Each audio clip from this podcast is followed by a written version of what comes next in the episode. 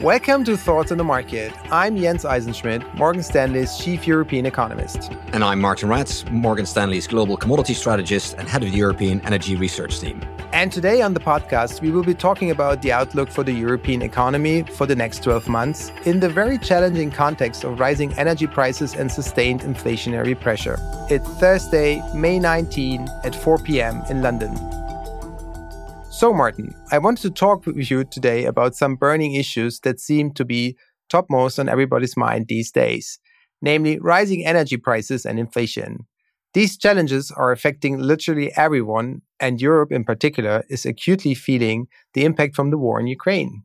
Let's maybe pick up with a topic you discussed on this podcast back in January. So, even prior to the war in Ukraine, you talked about five enduring tailwinds boosting commodities. So far in 22, commodities are on track to outperform equities for the second consecutive year.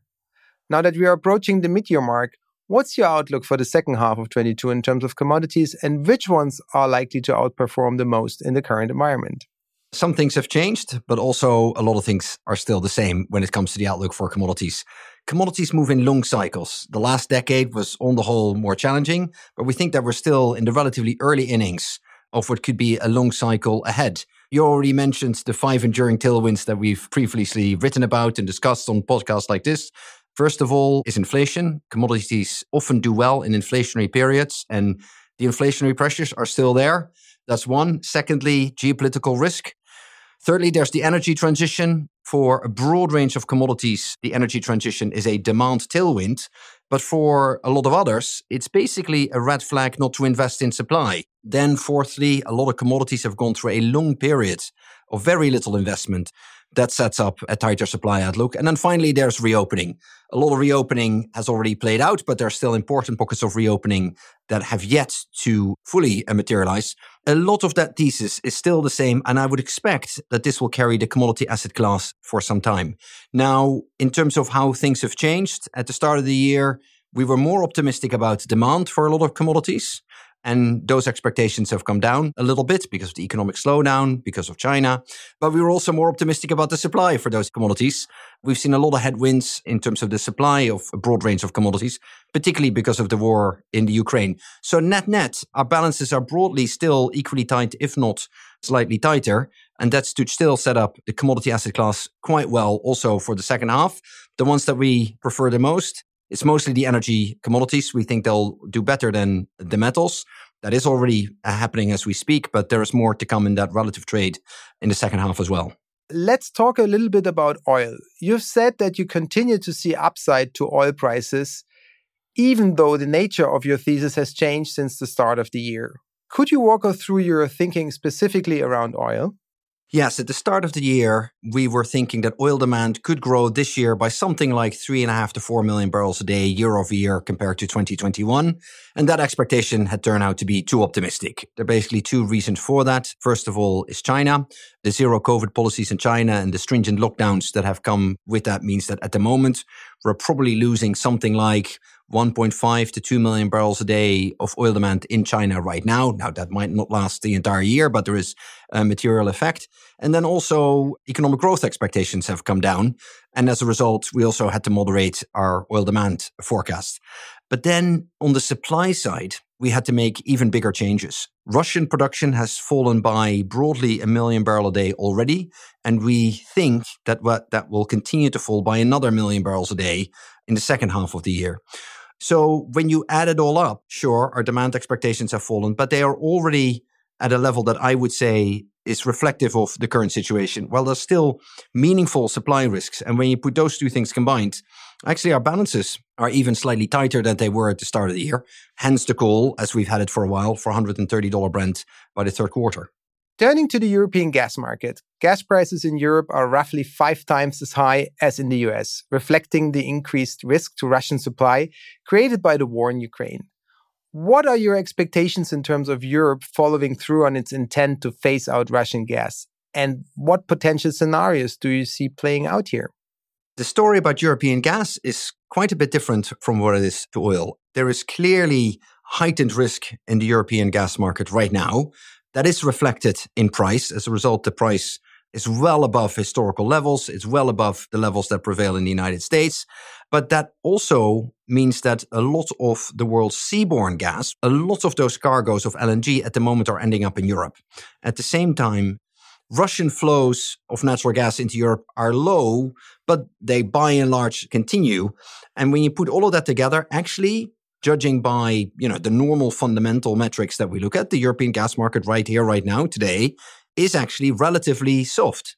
But all of that is, of course, drowned out by the risk that Russian supplies may be impacted. Now, that remains very difficult to call in the short run. That's also the reason why you see European gas prices being so volatile. What does strike us as to be the case is that Europe will wean itself of Russian gas over the next sort of five, six, seven years towards the end of the decade that will require a lot of LNG to come to Europe and also a fair amount of demand erosion. Neither of these things will happen with low prices. We have low conviction on what happens to European natural gas prices in the short run, admittedly, but we have high conviction that gas prices will need to stay high, if not very high by historical standards, for several years to come to allow the European gas market to move away from Russian supplies. Maybe one last word on metals. What are your expectations for metals, especially vis a vis what you just said about energy? If you look at metals, for most of the metals, practically all of them, China is a huge factor in setting the demand outlook. So, where would we be cautious at the moment is in the precise trajectory of the demand recovery in China. We think things will improve from here on, but it's not so easy to know. At the same time, we are quite concerned about the supply outlook, particularly as of Russia. So if you put all of that together, the metals suffer much more from weak Chinese demand, whilst the energy commodities are much more impacted by tight supply because of the Russian situation. So our preference over the last couple of months, for some time already, to be honest, has been to prefer the energy commodities, whilst we think that the metals will probably stay a little weaker for some time to come because of their dominant exposure to Chinese demand factors. So there's a strong story to be told about many of the metals over the next sort of five, six, seven years around energy transition. But right here, right now, we're biding our time a little bit with the metals. Jens, the 1Q GDP and inflation numbers confirmed that supply shocks are hitting hard on the European economy, even after its strong post COVID recovery in 2021. In your mid year outlook, you refer to the set of challenges facing Europe as a perfect storm. Tell us why the situation looks so challenging from where you stand.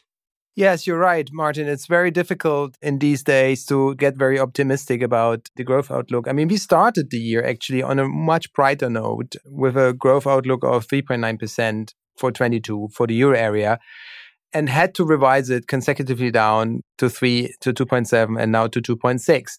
And this is all on the back of, as you mentioned, supply side shocks. First of all, we would have, of course, a huge hit to disposable income through inflation.